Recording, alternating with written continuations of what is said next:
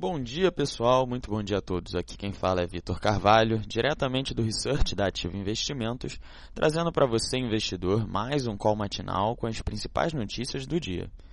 Por aqui, a corrida presidencial deve seguir guiando os investidores.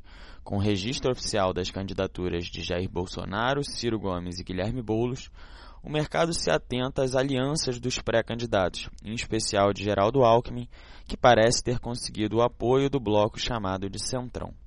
Apesar disso, ao se posicionar contra a volta da contribuição sindical compulsória, o ex-governador de São Paulo já causou atrito com o bloco em questão, demonstrando que ainda há muito a ser negociado até o dia 5 de agosto, no fim das convenções partidárias.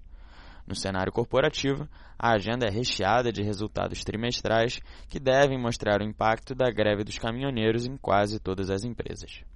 Lá fora, as principais bolsas europeias e índices norte-americanos operam em queda nessa manhã, puxadas pela tensão em relação ao comércio global. A cautela sobre o assunto foi reconhecida até pelo G20, que alertou no documento final da última reunião ministerial para os crescentes riscos das questões geopolíticas e como os países emergentes podem estar mais preparados para lidar com o cenário externo. Em meio a essa conjuntura, Donald Trump ainda botou mais lenha na fogueira ao ameaçar o presidente do Irã via Twitter, apesar da declaração já ter sido minimizada pelas autoridades iranianas.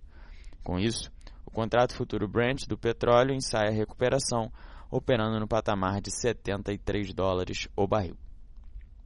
Agora, sobre a agenda do dia com os principais eventos do mercado, às 9h30 o Fed divulga o índice de atividade nacional referente a junho.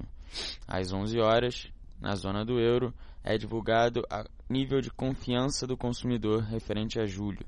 Às 11h30, o Banco Central faz leilão de até 14 mil contratos de swap cambial para a rolagem dos vencimentos de agosto.